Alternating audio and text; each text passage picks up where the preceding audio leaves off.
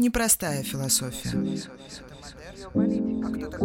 Культура отмены, киберготика, интерпассивность и интерсубъективность, виртуальная реальность, реальная виртуальность. Да что здесь сложного-то? Давайте объясним. Привет, я Алена Дедко, философ, эстетик, куратор. На примере практик современного искусства мы вместе сможем разобраться, что непростая философия может быть понятна каждому. Давайте вспомним знаменитый диалог из текста Фазилия Искандера «Думающий о России американец». Что делают в России? Думают о России. Я спрашиваю, что делают в России? Я отвечаю, думают о России. Нет, вы меня не поняли. Я спрашиваю, что делают в России? Какими делами занимаются? Дело, дело какое-нибудь есть? В России думают о России. Это главное дело России. Мне кажется, что сегодня мы с вами поговорим о том, что, собственно, и описал Фазиль Искандер о думании о России. И необходимо сразу сказать, что думать о России в России стали с XIX века. Сам термин «русская идея» появляется у Федора Михайловича Достоевского в 1880 году в знаменитой пушкинской речи. Но он был не началом истока. Началом истока можно назвать Петра Чаадаева. Это тот персонаж, который написал разгромные философические письма. Что это такое, сейчас обсудим. Прошу любить и жаловать. Петр Яковлевич Чадаев родился в 1794 году в Москве, умирает там же в 1856. По собственной оценке, христианский философ, ну и публицист. Главным его трудом явились философические письма, опубликованные впервые в 1836 году в журнале «Телескоп». Эти письма вызвали настолько резкую оценку со стороны публики и правящего сословия, что незамедлительно главный редактор журнала «Надеждин» сослан, ректор Московского университета снят со своей должности, а Чадаев признается сумасшедшим. Можно говорить о том, что это был первый случай в Российской империи, когда была применена карательная психиатрия. Но, собственно, к чему придирались? Первую очередь надо сказать, что Чаадаев был ветераном Отечественной войны 1812 года. Он участвовал в Бородинском сражении, в сражении под Тарутином, в сражении при Малой Ярославце, при Люцине, Бауцине, Кульме и взятии Парижа. Был награжден русским орденом Святой Анны четвертой степени, а также прусским орденом за заслуги и Кульмским крестом. В 1823 году в связи с ухудшением здоровья уехал путешествовать по Англии, Франции, Швейцарии и, кстати говоря, вообще не собирался возвращаться в Россию. Но он отбывает на родину в 1826 году. Поселяется на улице Басманной, ныне Красносельский район Москвы, и начинает жить в уединении. Он почти никого к себе не принимает и, собственно, с 29 года по 31 пишет свои философические письма. Необходимо отметить, что пишет он их изначально на иностранном языке, и поэтому вследствие перевода они получают такое специфическое название, да, не философские письма, а философические. И, как я уже сказала, в 1936 году в журнале «Телескоп» они опубликуются. Сторонники этого письма оформились в так называемых западников, а его критики – в славянофилов. Чадаев закладывает две основные идеи русской философии и русского мышления. Первое – стремление реализовать утопию, и второе – поиск национальной идентичности. Он обозначает себя, как я уже говорила, как религиозного мыслителя, признавая существование высшего разума, который проявляет себя в истории через провидение. Чадаев не отрицает христианство, но считает, что его основная идея заключается в выдворении Царства Божьего на земле. Причем, обратите, пожалуйста, внимание, Царство Божие – это метафора справедливого общества, которое уже, по мнению Чаадаева, осуществляется на Западе – Собственно, на это потом будут делать упор так называемые западники. Что касается национальной идентичности, то Петр Яковлевич лишь обозначает идею самобытности России. Приведем цитату. «Мы не принадлежим ни к Западу, ни к Востоку», – пишет он. «Мы – народ исключительный. Смысл России – быть уроком всему человечеству. Для него Цивилизация едина, а все дальнейшие попытки поиска самобытности – суть национальные предрассудки. Обратите внимание, он выходит за пределы так называемого национализма. Ну, вы скажете, конечно, он же был западником. Необходимо уточнить, что в первой главе, которая посвящалась отсталости России, собственно, и была фраза, которая говорила о том, что Россия – это урок всему человечеству. Что же он пишет о судьбе России в этой самой первой главе? Тусклое и мрачное существование – лишенное силы и энергии, которое ничто не оживляло, кроме злодеяний, ничто не смягчало, кроме рабства, ни пленительных воспоминаний, ни грациозных образов в памяти народа, ни мощных поучений в его предании. Мы живем одним настоящим, в самых тесных его пределах, без прошедшего и будущего, среди мертвого застоя. Да, только что вы услышали цитату Петра Чаадаева. И как вы думаете, на это отреагировал Николай I? Ну, естественно, не очень хорошо. Что, собственно, сказал сам Николай I после того, как это прочитал? Нахожу, что содержание оной – смесь дерзкой бессмысленности, достойной лишь умалишенного. И, собственно, после этого Чадаева садят под домашний арест, представляют к нему врача и выпускают из-под контроля только в 1837 году в самом его конце – Обратите, пожалуйста, внимание, что Чаадаев на самом деле не выхолащивает конкретно русскую идею. Он говорит о том, что цивилизация едина, и она должна лечь в основу катафализма. Ну, в принципе, это католицизм, которому он более-менее благосклонен. Еще важный момент, что он не был католиком, и похоронен он был по православному обряду. Да, к этому, естественно, тоже он получал какие-то придирки. Но важно понимать, что именно Петр Чадаев закладывает основы разговора о русской самобытности и национальном достоянии. Дальше идею подхватывает Федор Михайлович Достоевский, но уже в 1880 году в своей знаменитой Пушкинской речи.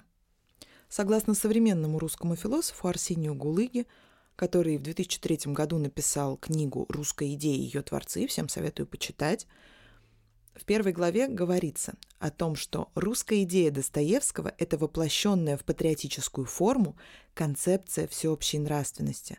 Но что же такого сказал, собственно, сам Федор Михайлович Достоевский? Речь была посвящена Пушкину, а точнее Пушкину как единственно – возможному центрообразующему персонажу во всей русской самобытности. Итак, что говорит Достоевский? Будущие грядущие русские люди поймут, что уже все до единого, что стало настоящим русским и будет именно значить, стремиться внести примирение в европейские противоречия уже окончательно, указать исход европейской тоске в своей русской душе – всечеловечный, всесоединяющий, вместить в нее с братской любовью всех наших братьев. Отметим, что Федор Михайлович обозначил особое предназначение русского народа в примирении европейских народностей. Гении народа русского, может быть, наиболее способны из всех народов вместить в себя идею всечеловеческого единения и братской любви. Зафиксируем. Чаадаев и Достоевский стоят на разных полюсах представления о русской самобытности. Но если Чаадаев просто очерчивал проблему русского народа, как у народа отсталого, несопоставимого с Западом, то Достоевский уже начинает говорить о глобализационном процессе, который характерен именно для русской национальной идеи. Вы не чувствуете здесь никакого противоречия? Я, например, немножечко, но идем дальше. Начиная речь, Достоевский говорит, Пушкин есть явление чрезвычайное и, может быть, единственное явление русского духа, как говорил Гоголь. Прибавляю от себя. И пророческое. И никогда еще ни один русский писатель, ни прежде, ни после его, не соединялся так задушевно и родственно с народом своим, как Пушкин. Пушкин умер в полном развитии своих сил и бесспорно унес с собой в гроб некоторую великую тайну – и вот мы теперь без него эту тайну разгадываем. А что мы получаем с вами? По факту мы получаем глобальную проблему. Ну, для русскоязычного населения. Потому что у нас есть Петр Чаадаев, который является основоположником спора западников и славянофилов. У нас есть Достоевский «Наше все после Пушкина», который говорит о том, что Пушкин на самом-то деле и явился источником русской национальной идеи, но никому о ней не сказал. Да, он был немножечко бодхисаттвой как будто. Бодхисаттва – это в древнеиндийских религиях история про то, что есть мудрецы, которые не передают своего сакрального знания. И вот как будто бы Пушкин и есть этот бодхисаттва, а Достоевский говорит нам о том, что теперь русская душа будет блуждать в потемках и искать, и искать эту самую тайну. Необходимо упомянуть высказывание одного из виднейших современных философов-культурологов Михаила Эпштейна. Нужна ли России вообще своя национальная идея? Как ее сознать, довести до масс и сделать руководством к действию?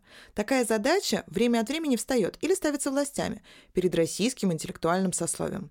Можно предположить, что особенность России состоит именно в ее готовности ставить перед собой такой вопрос и невозможности найти на него определенный ответ.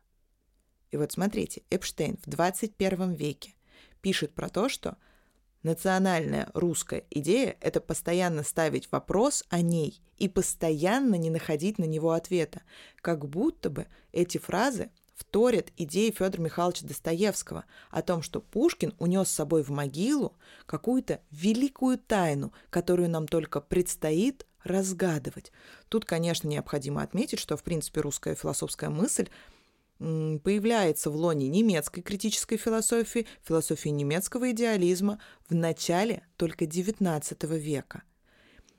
Русская философия не то чтобы очень много привносит своего, но она каким-то образом так комбинирует европейские идеи, что они становятся, безусловно, самобытными начиная с того же Петра Чаадаева и заканчивая, не знаю, Владимиром Соловьевым, про которого мы сейчас с вами поговорим, мы натыкаемся каждый раз немножечко на Гегеля. Ну вот прям совсем чуть-чуть. Георг Фридрих Гегель – это виднейший философ немецкой классической философии. По крайней мере, так этот период характеризует в истории философии.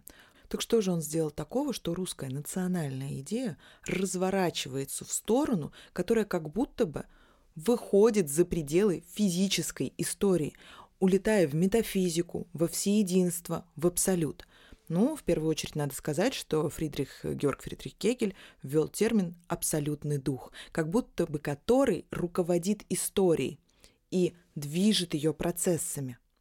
Более того, Георг Фридрих Кегель также вводит так называемый принцип изменения истории, изменения историчности. Это принцип триад. Обращаю ваше внимание, что пушкинская речь Достоевского написано по принципу гегелевской триады. Что такое гегелевская триада? Это тезис, который на своем пути встречает антитезис, то есть собственную противоположность, постоянно с ним борется, но в итоге этой борьбы рождается синтез. И дальше синтез становится новым тезисом, который в какой-то момент, ну или можете представить, что это тезис 1, да, этот тезис 1 встречает своего антитезиса 1, они опять борются, потому что они противоположны друг другу, и рождают новый синтез. И это такие треугольники, которые выстраивают движение истории. Вы можете попытаться это сделать даже на бумаге, исходя из левого нижнего угла – и вы получите, что каждая новая вершина треугольника – это новый тезис, который изначально был синтезом. Если вы будете постоянно рисовать вот эти самые треугольники, у вас картинка уйдет в правый верхний угол. Вот где-то там, за пределами этого листочка в клеточку, и будет лежать абсолютный дух вы можете представить себе, что абсолютный дух — это одновременно и Бог, и одновременно какой-нибудь трансцендентальный субъект Канта. То есть это принцип, по которому история уготована нам. И вот это триединство гегелевской философии, оно ложится как будто бы в основу даже размышлений о Пушкине. Смотрите, как я уже сказала, Пушкинская речь Достоевского состоит из трех элементов. Первая – это просто про Пушкина. Вторая – это про судьбы России. А третья – это как будто бы про примирение Пушкина, судьбы России и всенародности. И вот начиная с 1880 года мы можем говорить о том, что русская идея фиксируется на бумаге, но она постоянно ищет себя – Перенесемся с вами в 1888 год. Дата невероятно красивая, как и тот текст, который выдал в Париже русский философ Владимир Соловьев. Доклад этот назывался «Русская идея». Он носил также трехчастную структуру, да, привет Гегель, теперь мы уже знаем, и рассказывал о том, что на самом-то деле Россия или русская идея в первую очередь это религия. Это первый тезис, который выносит Владимир Соловьев. Национальная идея, по его мнению, должна опираться на истины внешние по отношению к нации, вечные и непреложные, вневременные. Второй принцип Национальная идея не есть идея национальной ограниченности или национальной исключительности, так как каждый народ, каждая нация есть часть общего человечества, мирового сообщества, связанное непрерывными узами с другими народами и нациями. И поэтому национальная идея есть идея общечеловечности или всечеловечности. И, наконец, третий принцип – это принцип всеединства, как самый конкретный и исторически реальный. В этом смысле русская идея предстает как исторический долг перед мировым сообществом. Чувствуете вот этот глобализационный замах, который был и у Чаадаева, и у Достоевского, и у Соловьева? Но вопрос, насколько тексты конца XIX века связаны с нами настоящими? Неужели все то, что говорили философы на рубеже прошлых веков, реально как-то влияет на нашу жизнь. Необходимо сказать, что с изменениями тенденций в культуре мы говорим о примате так называемой визуальной культуре. И, конечно же, визуальная культура, используя элементы культурного кода, элементы национальной идеи, притворяет их в жизнь через образы. Культура есть место осмысления национального образа жизни в виде творческих произведений, для того, чтобы воспроизводить так называемые конкурентные преимущества, но при этом делает эти конкурентные преимущества как будто бы элементом нашего коллективного бессознательного. Про это мы с вами говорили в прошлом выпуске, говоря о культурном коде. И вот смотрите, с одной стороны, именно национальное – это то, что мы знаем с рождения, чувствуем и понимаем в деталях, в оттенках, до самой последней капли глубины – Именно это дает шанс на создание настоящих произведений искусства. И вот хорошим примером плодотворной взаимосвязи между национальной идеей и национальной культурой является, как вы уже, наверное, поняли, вторая половина XIX века в России, которая становится золотой эпохой для литературы, живописи, музыки, философии и становится визитной карточкой России в мире – Здесь и Толстой, и Достоевский, которого я уже упомянула, и Чехов, и Чайковский, которые как будто бы олицетворяют на мировом уровне Россию. Но что сейчас? А когда мы говорим «сейчас», мы необходимо должны перенестись в другой рубеж веков. Это рубеж 20-21. Вот эта визуализация культуры как будто бы позволяет нам говорить о таком медленном умирании литературизации или литературоцентризме русской культуре. Потому что если мы посмотрим на произведения искусства, которые рассказывают о национальной идее после 1991 года, то мы увидим с вами, что это кинематограф. Какие примеры русского кино мы могли бы привести, говоря о русской национальной идее? Смотрите, первое. 1995 год. Особенности национальной охоты. Комедия Рогошкина. И ну, которая, кстати говоря, повлекла за собой еще несколько подобных особенностей. Там и рыбалка, и что-то еще есть. И каждый раз это как будто бы попытка поиска национальной идеи и одновременно ее угасания. Там в фильме 95 -го года постоянно перекликается идея того, что некто внешний пришел в нашу среду, собственно, этого внешнего играет Вилли Хаапасала – и этот внешний пришел посмотреть на ту Россию, которую он знает из-за границы. И он думает, что сейчас будет охота, красивая, с гончими, как в XIX веке, а получает он вечно пьяного генерала, да, и какие-то поездки на автомобиле в другое село за какой-то коровой, каким-то телком и так далее, и так далее. И вы думаете, ну это какое-то упадническое кино, вообще к чему тут национальная идея? Но обратите внимание, что это кино становится народным, что фразы оттуда просто расхватывают, как горячие пирожки. Да вы, блин, даете. Или бесконечные тосты Михалыча или генерала, да, которого мы уже упомянули, которые, ну, очень короткие, как будто бы выстрелы на охоте. За прекрасных дам, за рыбалку, за искусство и так далее. И вот вопрос, почему этот фильм становится настолько популярным? А потому что он разбивает представление иностранца о том, что на самом деле происходит в России. Плюс это такой очень серьезный гротеск на тему алкоголизма в России, на тему того, что а что делают на охоте мужики, да, они, наверное, пьют.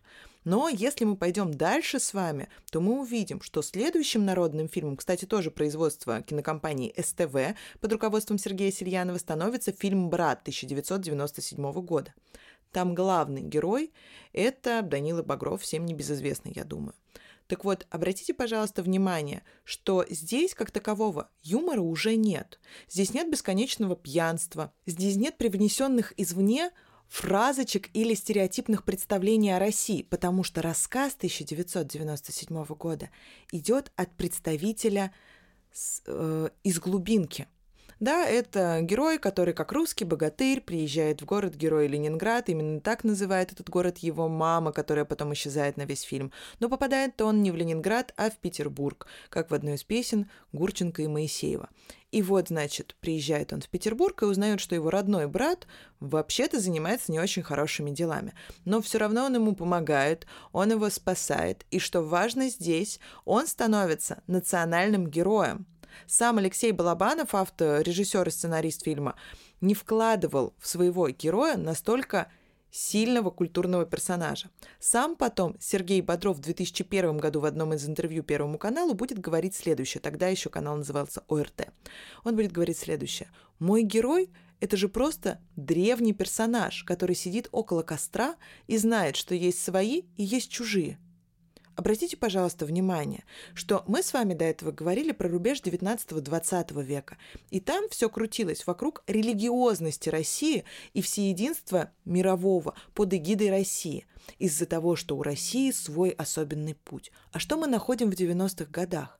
О 90-х годах, которые зачастую называют лихими, да, навешивают вот такой ярлык на первое десятилетие России, мы сталкиваемся с тем, что уже нечего говорить о религии.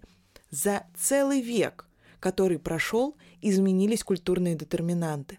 Да, до сих пор также актуален Фридрих Ницше, который, кстати говоря, в 1914 году был запрещен на территории Российской империи. Он возвращается из спецхранов в открытые залы библиотек в 1985 году. И русские интеллектуалы начинают активно переводить все, что им запрещали с там, 20-30-х годов.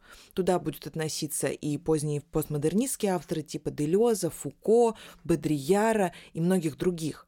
И вот все как будто бы пытаются опять нарастать это разъединение с Европой. Поэтому и кинематограф, который говорит о русской идее, он не может успеть за этой европейской тенденцией, да? Он пытается сохранить самого себя и нащупать внутри себя, а в чем, собственно, сила – да, этот вопрос будет задан э, тем же Данилой Багровым, но уже немножко, правда, не тем, потому что, если вы можете, обратите внимание, первый и второй брат — это совершенно разные фильмы.